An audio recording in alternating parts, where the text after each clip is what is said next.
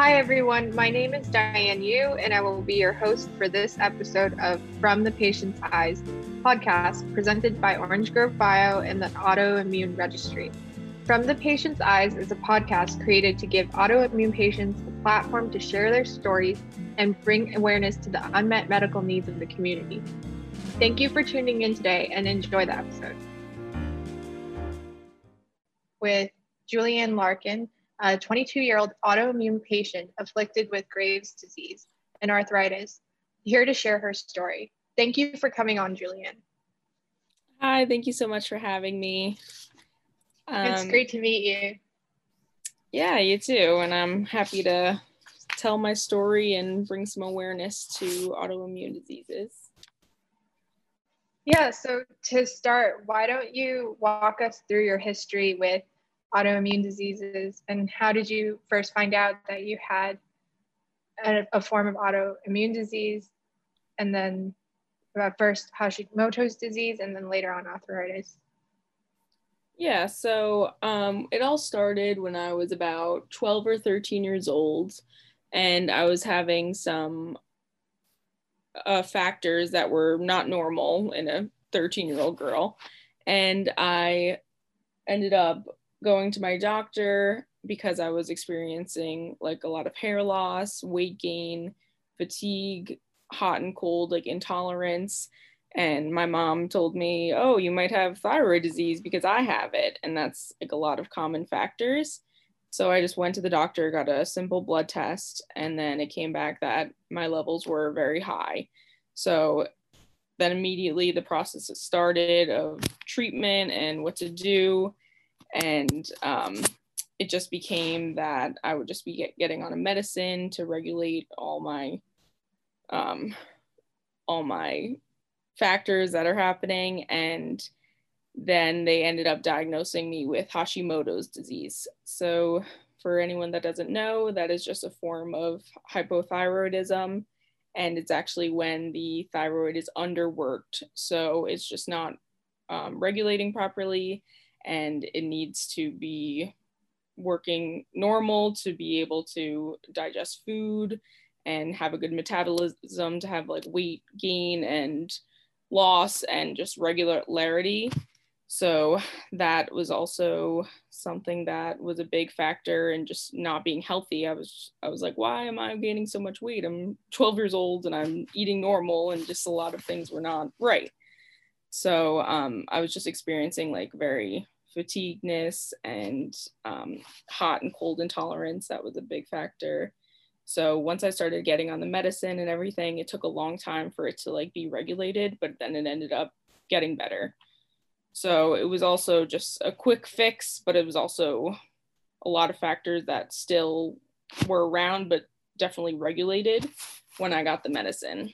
So that wasn't. It's it's yeah. great to hear that you know that was helpful to you after you got that diagnosis. Could you explain and share a bit more of you know how did that develop and how did you get the second diagnosis of arthritis and how was that experience um, at such a young age? Yeah. So um, i just lived my life with this uh, thyroid and then i ended up um, it ended up being from hypo to hyper. So then that it instead it was underworked now it became overworked when i was about um, like 15 16 so then it kind of like came to the basis of being a whole new deal and i lost all this weight and all the the things that were happening were just the reverse and everything was kind of out of whack so then they were putting me on new medication and they were kind of trying to figure it out because it usually doesn't go from low drive to overdrive. It's usually the other way around. So it was a little tricky for them.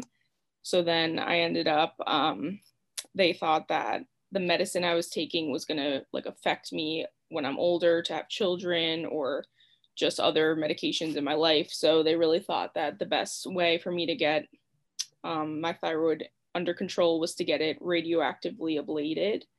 So that process was kind of um, cool to just realistically. I took a drink and I was in a hospital for a day or two. And then I became radioactive for a whole entire week, and it it um disintegrated my thyroid.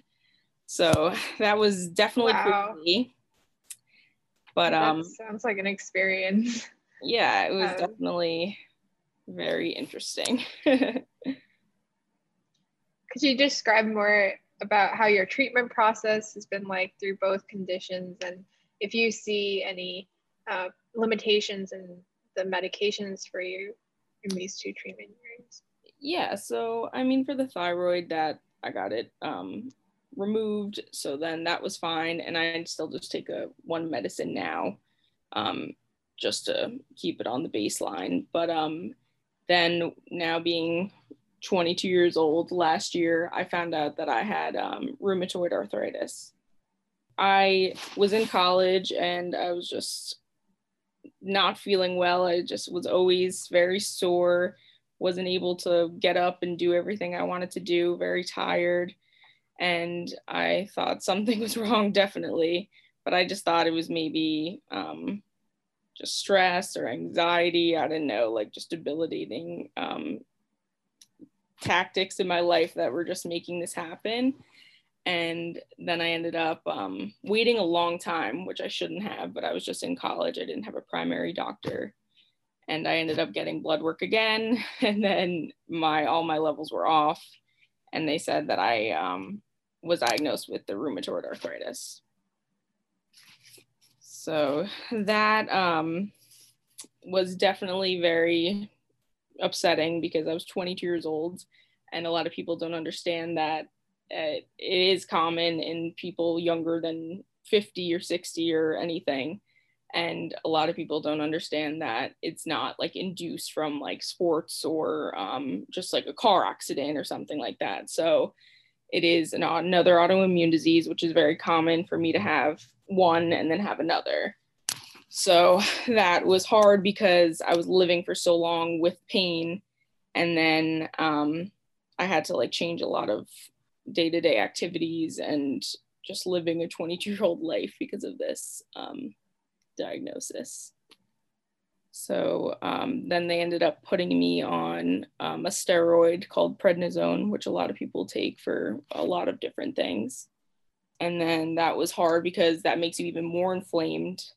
And that was tricky because I like couldn't, um, I was having a lot of mood swings. I was uh, gaining more weight and um, it just wasn't it was just a temporary fix but also um, i forgot to mention the actual definition of rheumatoid arthritis which is just um, inflammation attacking the joints so i actually unfortunately struggle with it all all over my body. Usually it's in like the hands the wrists the feet but i do have it everywhere where is a joint. So um, it definitely made me change a lot of my day-to-day tasks working out um, and things i just do on the daily. Yeah. Yeah. I can't imagine you know having this and also going through like the da- daily life of a college like student or you know of college age um, and trying to handle like school and work mm-hmm. everything um, i I wonder how has this condition really impacted you in the last year with COVID nineteen um, being so prominent and limiting you perhaps from being able to go places and you know do the things that you would like to do. Yeah. So with um, my arthritis medication, I I take a injection like EpiPen shot, and that's called Enbrel so I take that once a week. And I also take two um, pills twice a day of this pill called sulfasalazine. So, me having rheumatoid arthritis doesn't make my immune system weaker. It's the medicine I take to use it. So, me having that medicine is weakening my immune system to help my arthritis. So, it's kind of a blessing and a curse. Um, so with COVID 19, obviously I was a lot more susceptible because this medicine I was taking was making me not as strong as other people. And it was just a very hard struggle because everyone was so scared of this, but especially people that even are weaker because of a treatment for something that you're in pain and you need. So that was definitely very um, hard to do because I'm 22 years old. I'm living my life. I was in college, and um, obviously, you had to be careful, but I was even more careful than anything because of the circumstances. Were you so, able to get a vaccine earlier than most of the public? Um, yeah, so I ended up getting COVID in January and I was very, very sick, um, longer than normal. I was uh, out for at least a month of work. And um, for in that time when I had COVID, I um, wasn't able to take my medicine, my EpiPen shot. So I um, was advised by my doctor don't take it because it's just not going to help the process and everything. So that was really like debilitating for the month that i didn't have it. I could barely usually when i am in normal times it's hard doing things but then not even taking the medicine that i've been using to help me um, i couldn't take it.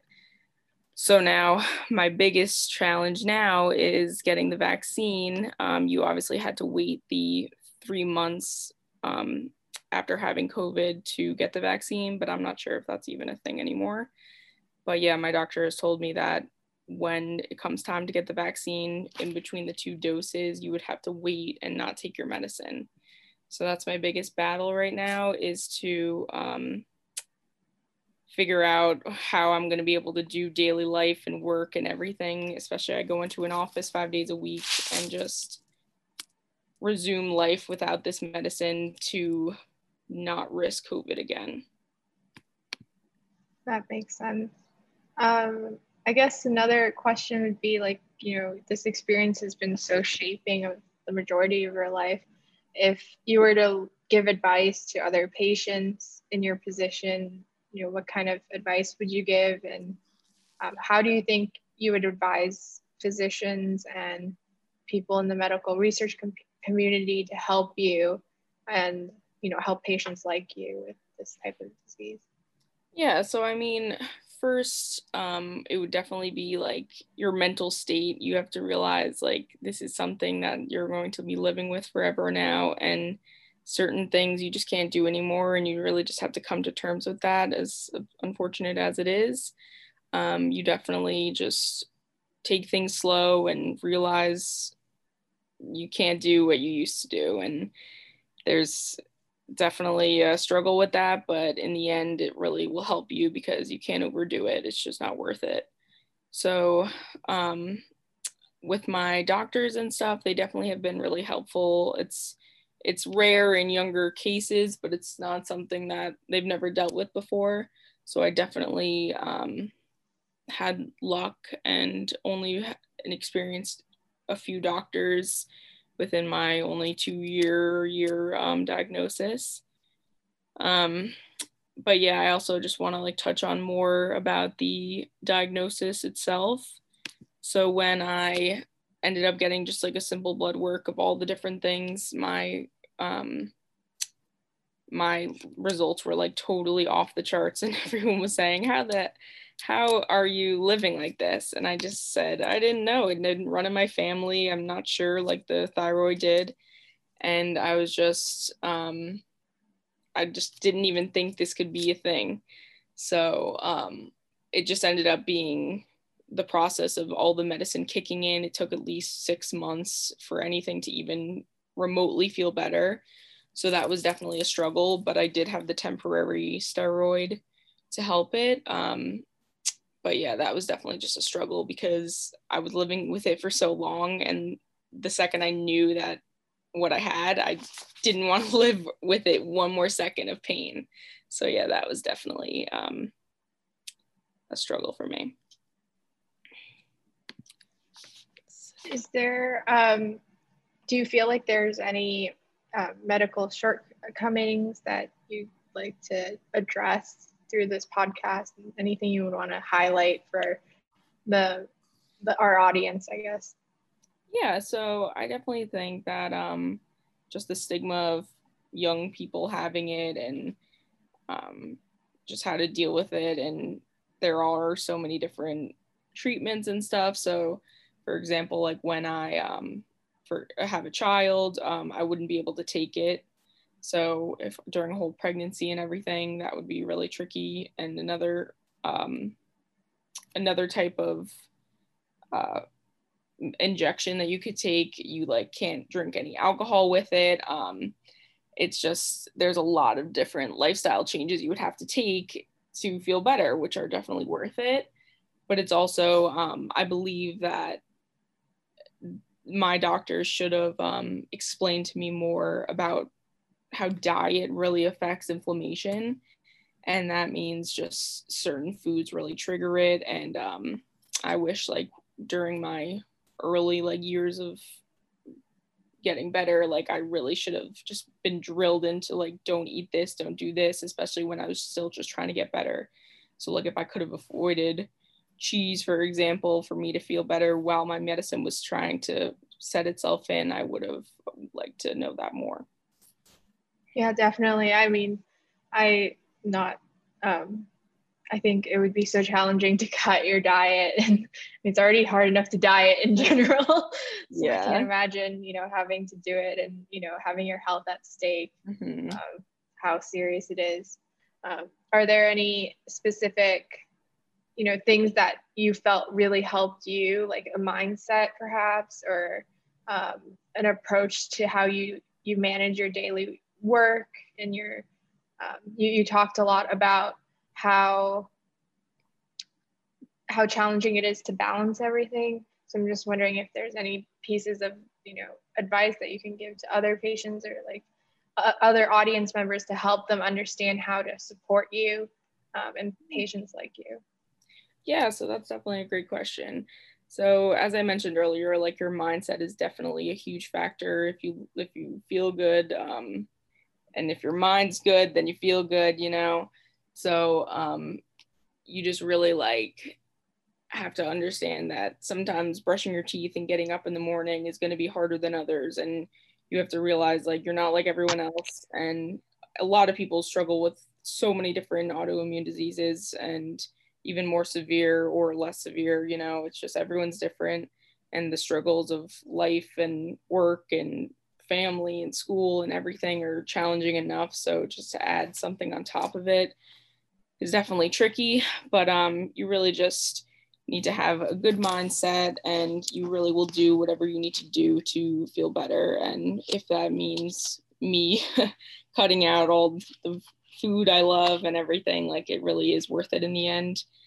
And I um, was sent an article when I first got diagnosed, and it's called The Spoon Theory and it's about someone that um, was trying to explain to her best friend about having an autoimmune disease and how it is to live a daily life. And she explains that you're given like for example 12 spoons a day and say get up and getting dressed is one spoon and then brushing your teeth is another spoon. And the friend was trying to um, take all like her tasks and get all the spoons in one sitting. And she said well, when you have no spoons left, you have nothing left to give. So it's really um, interesting and relatable because you have to sometimes factor in like, oh, if I if I want to blow dry my hair today, that means that I can't do this. You know, it's just mm-hmm. like certain things.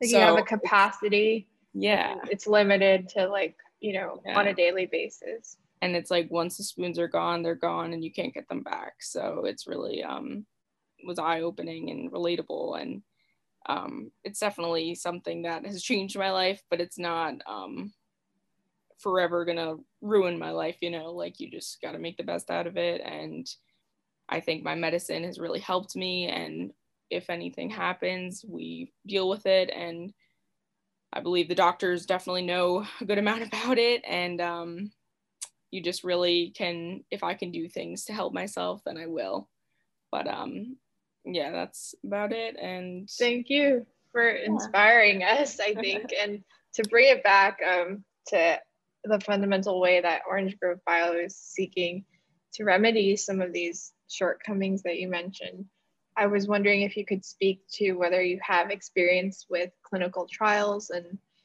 if that's ever crossed your mind as something that you would consider joining. Yeah, so I actually have gotten an email once to participate. Um, I didn't really look into it more uh, much because I was still new. Um, so I was just like, I'd rather wait until I actually have stable treatment to see if anything would be, um, you know, if I would need anything. But I definitely would be open to it. Um, if anything was to change or there would be a new medicine or something, um, I would definitely be open to it because I am so young and I have a long life to live with this. So if something could really dramatically change, um, maybe the way that like if your joints deteriorate or um, just helping the process in any way, um, I would definitely be open to it. Even with the thyroidism, uh, I have it removed, so it's definitely more baseline. But maybe if something else too, I would definitely be open to it. Thank you so much, Julian, um, yeah, and for sharing such a personal journey with us. Um, this is Diane Yu on from patient from the patient's eyes by Orange Grove Bio. Thanks. Thanks.